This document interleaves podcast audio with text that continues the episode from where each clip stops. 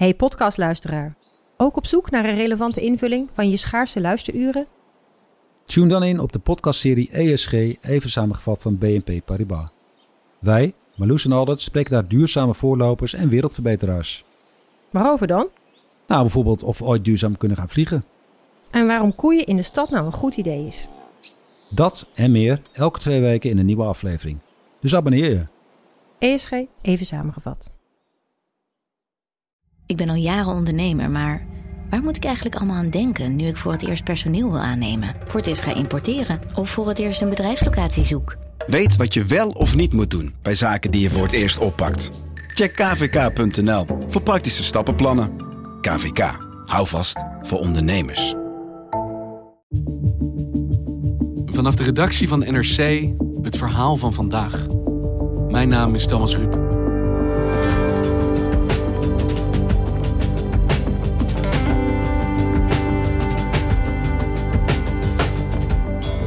Bijna ging de staking niet door. Afgelopen week maakte het kabinet 460 miljoen euro extra vrij voor het onderwijs, na protesten door leraren. Maar een actieve actiegroep van jonge docenten zette door. Dit is niet genoeg, zeggen zij. De problemen in het onderwijs zijn te groot, te lang genegeerd en zo kunnen we niet verder.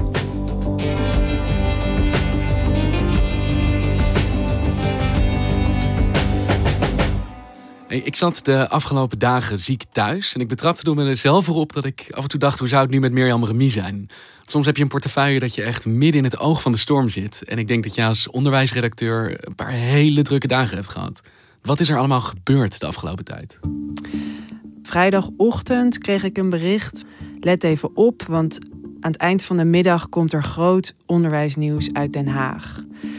En toen had ik al wel zo'n vermoeden dat het te maken zou hebben met uh, de gesprekken die plaatsvonden tussen de, de bonden en de werkgevers en premier Rutte en minister Slop. Want ik wist dat ze aan het onderhandelen waren over extra geld. En vandaag wordt de onderwijsbegroting uh, besproken. En het lag wel in de lijn der verwachting dat er voor die tijd misschien iets naar buiten zou komen. En toen had de NOS om zes uur een, uh, kwam met een push alert. 460 miljoen voor onderwijs. En dat bedrag zal zowel naar PO als VO ook uh, gaan omdat het heel erg belangrijk is dat we met elkaar ook proberen uh, dat grote maatschappelijke probleem ook aan te pakken en te zorgen dat er ook in dit land uh, lesgegeven kan worden en dat de docenten beschikbaar zijn. En wat zei dat jou als onderwijsredacteur? Ik dacht om te beginnen, uh, nou dat is best wel fors.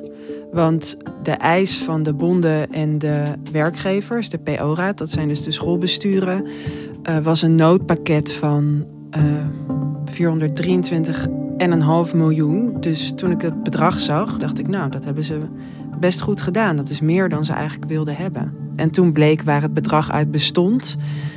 Uh, toen dacht ik, nou, het zou nog wel eens wat anders kunnen liggen. Waarom dacht je dat? Want 460 miljoen klinkt als een overwinning voor de leraren die meer geld krijgen, iets wat ze wilden. Ja, maar een heel groot deel van het geld is uh, eenmalig. Eigenlijk het grootste deel.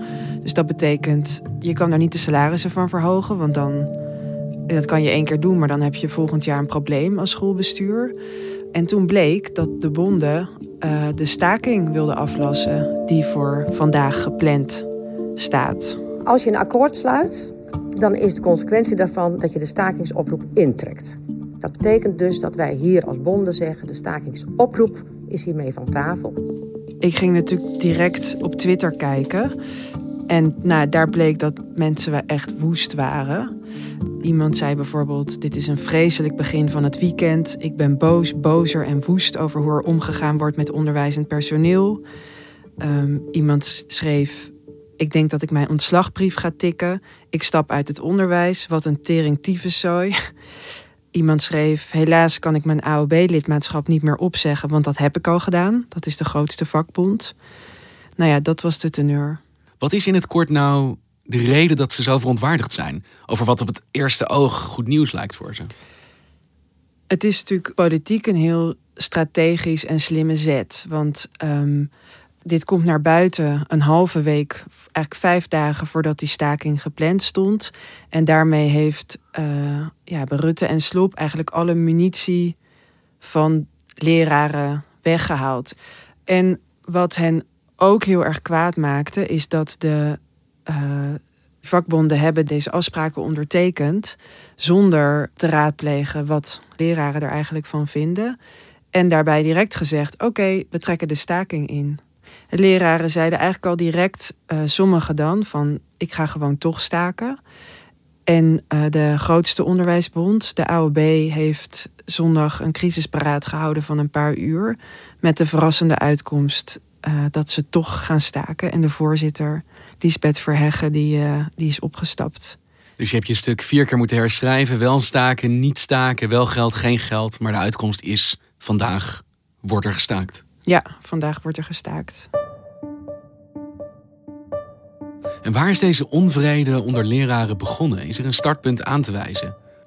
Een heel duidelijk startpunt is te vinden in uh, februari 2017. Toen was er een leraar, Jan van de Ven. En die werkte op een uh, basisschool met asielzoekerskinderen in Venray. En die werd gevraagd uh, om te gaan werken voor een middelbare school met asielzoekerskinderen. Heb ik daar een paar gesprekken gehad, was ik ontzettend enthousiast over. Dus ik vroeg uiteindelijk van oké, hoe gaat het dan arbeidsvoorwaardelijk? En toen zeiden ze van, uh, nou dan moet je je loonstrook meenemen naar het uh, bestuursbureau. En dan word je ingeschaald op het naast hoger gelegen bedrag. En hij vertelde mij hoe dat is gegaan, dat het hem zo verbaasde. En ja, dat hij toen onderzoek is gaan doen. Want hoe en, groot zijn die verschillen? Um, het salaris van leraren is best ingewikkeld opgebouwd. Je hebt allerlei schalen waar je in kan zitten. Um, maar als je net begint als basisschoolleraar, dan kun je in de laagste salarisschaal 2896 euro bruto verdienen. En dat is dan wel met vakantiegeld en toeslagen erbij. Dus het is niet helemaal representatief, want het is veel hoger dan wat je op je bankrekening ziet. En um, leraren in het voortgezet onderwijs die beginnen met 3000 euro 74 bruto. Dus dat verschil lijkt dan niet zo heel groot. Maar in het voortgezet onderwijs kun je doorgroeien tot 6289 euro bruto. En in het basisonderwijs is dat nou ja, zo'n 5300 euro bruto. Maar dat is dan alleen als je echt een ervaren leerkracht bent. Ja, maar zeg maar het hoogste niveau wat je kunt bereiken, zit er zeker 1000 euro per maand verschil tussen basisschool en voortgezet onderwijs. Ja. Ja, en daar schrok ik eigenlijk wel van hoe ver het uit elkaar lag. Het was ook verder niet onderhandelbaar. Dus toen heb ik dat uh, uh, opiniestuk geschreven. Want we zaten toen richting de Tweede Kamerverkiezingen. En die salariskloof tussen het primair onderwijs en het voortgezet onderwijs. Ja, die was echt op geen enkele manier terug te vinden uh, bij welke partij dan ook. Hij heeft toen een column geschreven uh, over dat salarisverschil in de Limburger. En zijn column is toen gedeeld op een uh, Facebookgroep. Die ongeveer rond die tijd was opgericht door een andere leerkracht, Paul de Brouwer. En zo heeft hij heel veel reacties gekregen en hij is heel veel gedeeld. En zo is eigenlijk het balletje gaan rollen. We zijn eind februari, begin maart begonnen met PO in actie. En we groeiden binnen een paar weken naar 15.000. Uh, binnen vier weken naar 30.000. Uh, dus waren we net zo groot als de grootste onderwijsbond in het primair onderwijs. Je had toen in maart de Tweede Kamerverkiezingen. En de eerste keer dat zij besloten naar buiten te treden... en echt met andere leraren ook in contact te komen... was uh, tijdens een Tweede Kamerdebat in mei 2017... Toen hebben ze een Facebook-event aangemaakt van, nou, er is een debat over onderwijs in de Tweede Kamer. Wij gaan erheen, wie sluit zich aan? Uiteindelijk kwamen daar zoveel aanmeldingen ook op dat uh, de politie Den Haag al op een gegeven moment contact opnam van hé, hey, wat is precies jullie bedoeling? Want is het een manifestatie of wat dan ook? En wij hadden zoiets van nee, we gaan gewoon naar het debat. In overleg met de politie hebben ze gezegd van oké, dan kunnen jullie het beste bij uh, Spuiplein uh, bij elkaar komen. Uh, en we ontmoetten elkaar daar op het Spuitplein, wat helemaal leeg was. En op een gegeven moment kwamen echt uit alle hoeken en gaten uh, kwamen ineens leraren aangelopen. Stonden we met uh, ja, rond de 500 tot 700 leraren op het Spuitplein die uh, achter ons aan richting de Tweede Kamer marcheerden om daar debat bij te wonen. Aan de orde is het debat over de werkdruk in het basisonderwijs. Ik heet de mensen op de publieke tribune. Ik begreep mensen ook uit het onderwijs. Heel goed. Van harte welkom. En toen hadden ze eigenlijk nog een soort gelukje omdat uh, de staatssecretaris van Onderwijs, dat was toen Sander Dekker, daar een heel ongelukkige uitspraak deed. Die ja, een soort olie op hun vuur was. Uh, ik vind dat er argumenten zijn te geven voor ook wel verschillen in beloning. Dat heeft ook soms met zwaarte te maken. Je kijkt niet alleen maar naar de opleiding. Nee. Je kijkt niet alleen maar naar, naar de opleiding die, mensen hebben meegekregen. De verbazing en ook de walging rolde gewoon van de publieke tribune af. En de voorzitter die uh, reageerde daar toen ook meteen op van uh, of het wellicht de verontwaardiging voor onszelf zouden kunnen houden. Maar ja, je hoorde in haar stem ook volgens mij dat zij dacht van ja, dit kan niet wat je nu zegt. Maar soms is, uh, nou ja, als kinderen wat ouder zijn, is een klas met pubers is ook weer net wat anders.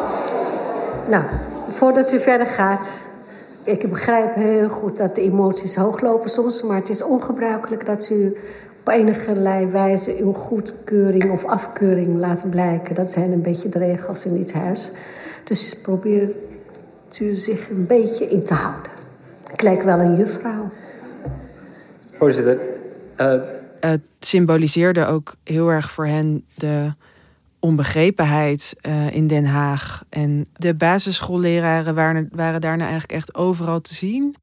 Wat doe jij waardoor die werkdruk zo groot is? Is het alleen dat lesgeven of praat je dan over andere zaken? Nou, de laatste uh, 10, 15 jaar is er ook echt wel wat veranderd op school. Uh, de groepen zijn groot. Laten we beginnen met die salaris, geloof ik. Docenten in het middelbaar onderwijs verdienen veel meer, geloof ik, hè? Met alle respect, jij noemde net hè, de drie thema's als zijn de loszijnde thema's. Ze hebben maar werkdruk, salaris en lerarentekort zijn constant in elkaar. Want zou je voor mij eens kort uiteen kunnen zetten... wat is er nou zo mis volgens onder meer Jan van der Ven... en dus al die andere leerkrachten die zich bij hem aansloten? En zij benadrukken zelf uh, altijd de salarissen en natuurlijk de geldkwestie... Uh, maar er speelt op de achtergrond wel meer. De werkdruk is gigantisch.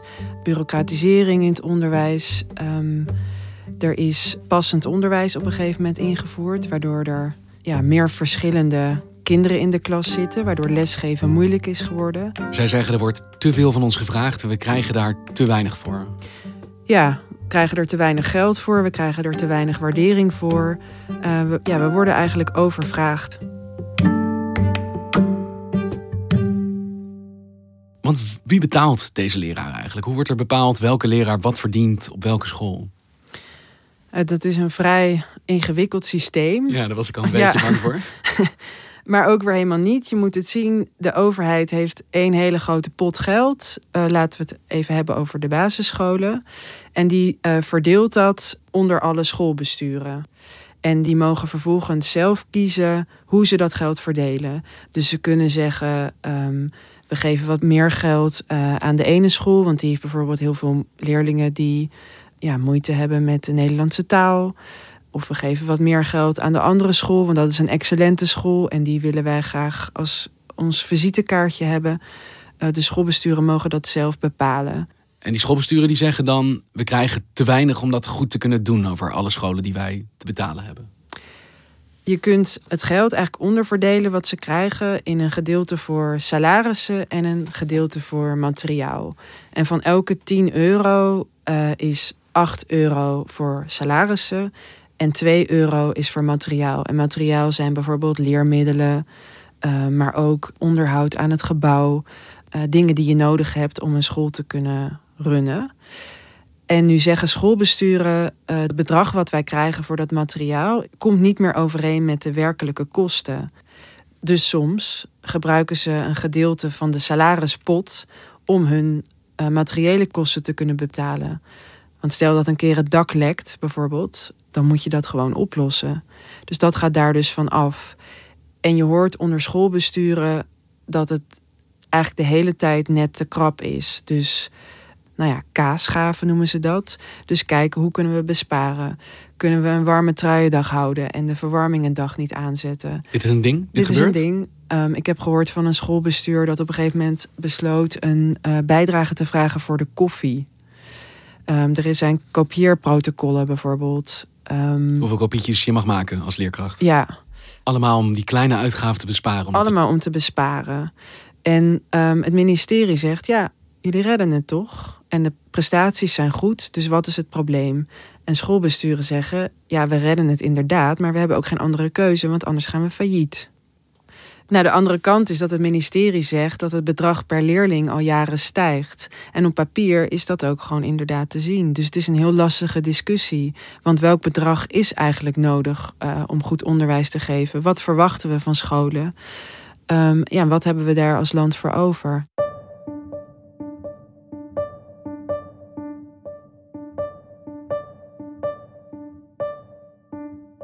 Als ik nou hoor hoe jij dit beschrijft, dan kan ik me ook voorstellen dat het, het, vooruitzicht om leraar te worden niet erg aantrekkelijk erop wordt. Als dit is wat je te wachten staat straks. Nee, het maakt het vak natuurlijk niet aantrekkelijker. En dat maakt ook, denk ik, niet dat je je gewaardeerd voelt. Plus dat de eisen toenemen. En niet alleen van ouders. We kennen natuurlijk allemaal berichten van de ouders die heel graag willen dat hun kind naar het VWO gaat. Uh, maar ook van de maatschappij. Omdat we eigenlijk voor elk probleem wat we hebben naar de klas kijken. Als het gaat over radicalisering, over gezond leven, over homoacceptatie. Er wordt van alles over de schutting gegooid bij scholen en bij de leerkracht. Bij iedere maatschappelijke discussie komt er op een gegeven moment een moment dat er gezegd wordt: daar zouden ze in het onderwijs wat meer aandacht aan moeten besteden. En dan zijn er ook nog de eisen van de politiek. Ze moeten het Wilhelmus leren en ze moeten naar de Tweede Kamer. Maar ja, ik zie ook wel dat uh, leraren heel erg vrolijk en gepassioneerd over hun vak zijn, nog steeds. Ik heb twee jaar terug een paar uh, mensen geïnterviewd die toen net van de PABO afkwamen. Over de vraag, ja, hoe is het om te gaan werken in een sector waar de banen eigenlijk voor het oprapen liggen, omdat er zo'n groot tekort is. Maar ja, ik merk gewoon, je doet zoveel van dag dat ik s'avonds thuis sta nog zit voor te bereiden voor de volgende dag. Dus je bent gewoon echt, uh, nou, ik ben dan om half acht op school en ik ga om half zes weg. En dan ga ik thuis eten en ga ik daarna nog mijn lessen voorbereiden. Nou ja, dat is niet goed natuurlijk. En toen heb ik uh, drie van hen weer geïnterviewd afgelopen zomer. Want toen hadden ze hun eerste jaar voor de klas erop zitten. En in dat gesprek overheerste echt duidelijk het plezier. Maar ik woon ook wel drie minuten van mijn werk vandaan, dus ze weten waar ik woon. Nou, weer een dag ziek. Dat was de dag voor mijn surprise party. Kwamen ze allemaal naar mijn huis toe, belden ze aan. Ik in mijn pyjama. Jef, je komt toch wel morgen naar school toe? Want we hebben een verrassing voor je. Dus alleen kommer en kwel zou ik het zeker niet willen noemen. Want zij vonden het en heel zwaar, maar vooral ook heel erg leuk. Ik vind het toch moeilijk te begrijpen dat als je iemand op straat vraagt naar hoe belangrijk leraren zijn voor maatschappij, is er niemand uh, die zou zeggen dat dat niet belangrijk is. Is er dan niemand binnen de politiek die daar de afgelopen jaren zich hard voor heeft gemaakt? In woorden wel. En natuurlijk, uh, vooral D66 benadrukt graag dat het kabinet meer in onderwijs investeert dan de vorige kabinetten. En dat is ook waar. Maar ja, het gevoel wat onder uh, docenten en directeuren leeft, is ja, dat er concreet en in de praktijk eigenlijk uh, weinig partijen zijn die het echt voor ze opnemen. En hebben ze daar gelijk in? Nou, de grote in de grote steden bijvoorbeeld is het lerarentekort uh, op dit moment echt heel groot. En dat gaat zich verspreiden waarschijnlijk naar de rest van het land. Uh, ze hebben een voorstel gedaan met allerlei manieren waarop ze zeggen: eigenlijk zouden we hier de wet moeten overtreden omdat het gewoon ja, niet meer kan met zo weinig docenten. De wet overtreden? Ja, bijvoorbeeld minder lesuren aanbieden. Of kunnen we met z'n allen afspreken van dit zijn de echte belangrijke vakken die we nog moeten geven. En de rest laten we zitten. Allemaal een soort onorthodoxe maatregelen waar ze aan denken.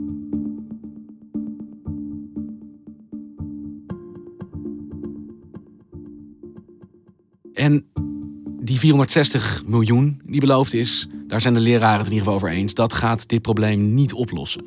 Dus wat hopen ze dan dat er vandaag gebeurt als die staking begint? Ja, ze willen dat die 460 miljoen een soort startschot is om structureel meer te investeren in onderwijs. Omdat ze zeggen, die 460 miljoen is een soort doekje voor het bloeden. En afgelopen vrijdag was je al verbaasd dat er überhaupt deze 460 miljoen beschikbaar werd gemaakt dan klinkt het voor mij alsof het niet heel waarschijnlijk is dat er vandaag heel veel toegegeven gaat worden. Of zie ik dat verkeerd? Nee, ik denk dat dit het, eh, dat dit het voorlopig was. En toch zijn die problemen die je beschrijft zo nijpend dat je toch afvraagt van waar is dan die oplossing? Van wie moet die gaan komen? Ja, inderdaad, het ministerie kan dit in zijn eentje eigenlijk niet oplossen. Schoolbesturen kunnen dat ook niet doen in een eentje. Scholen kunnen het niet. Uh, lerarenopleidingen kunnen het niet. Grote steden of kleine steden, in ieder geval gemeenten, kunnen het niet. En ik hoor ook wel nou ja, geluiden van schoolbesturen die zeggen: we moeten eigenlijk uh, niet alleen over onderwijs nadenken, maar we moeten ook met de zorg samen gaan zitten, met defensie, met politie, met al die sectoren waar de komende jaren gewoon veel te weinig mensen zijn. En we moeten gaan nadenken: ja, hoe richten we het systeem in in Nederland? Omdat het niet is vol te houden met het huidige aantal mensen wat we hebben in de sector, de manier waarop we het nu inrichten. En dankjewel Mirjam en heel veel succes in Den Haag vandaag. Dankjewel.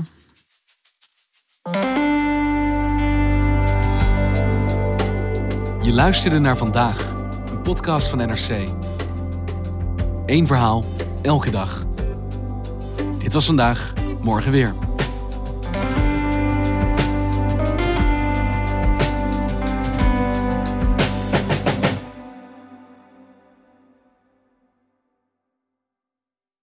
Technologie lijkt tegenwoordig het antwoord op iedere uitdaging.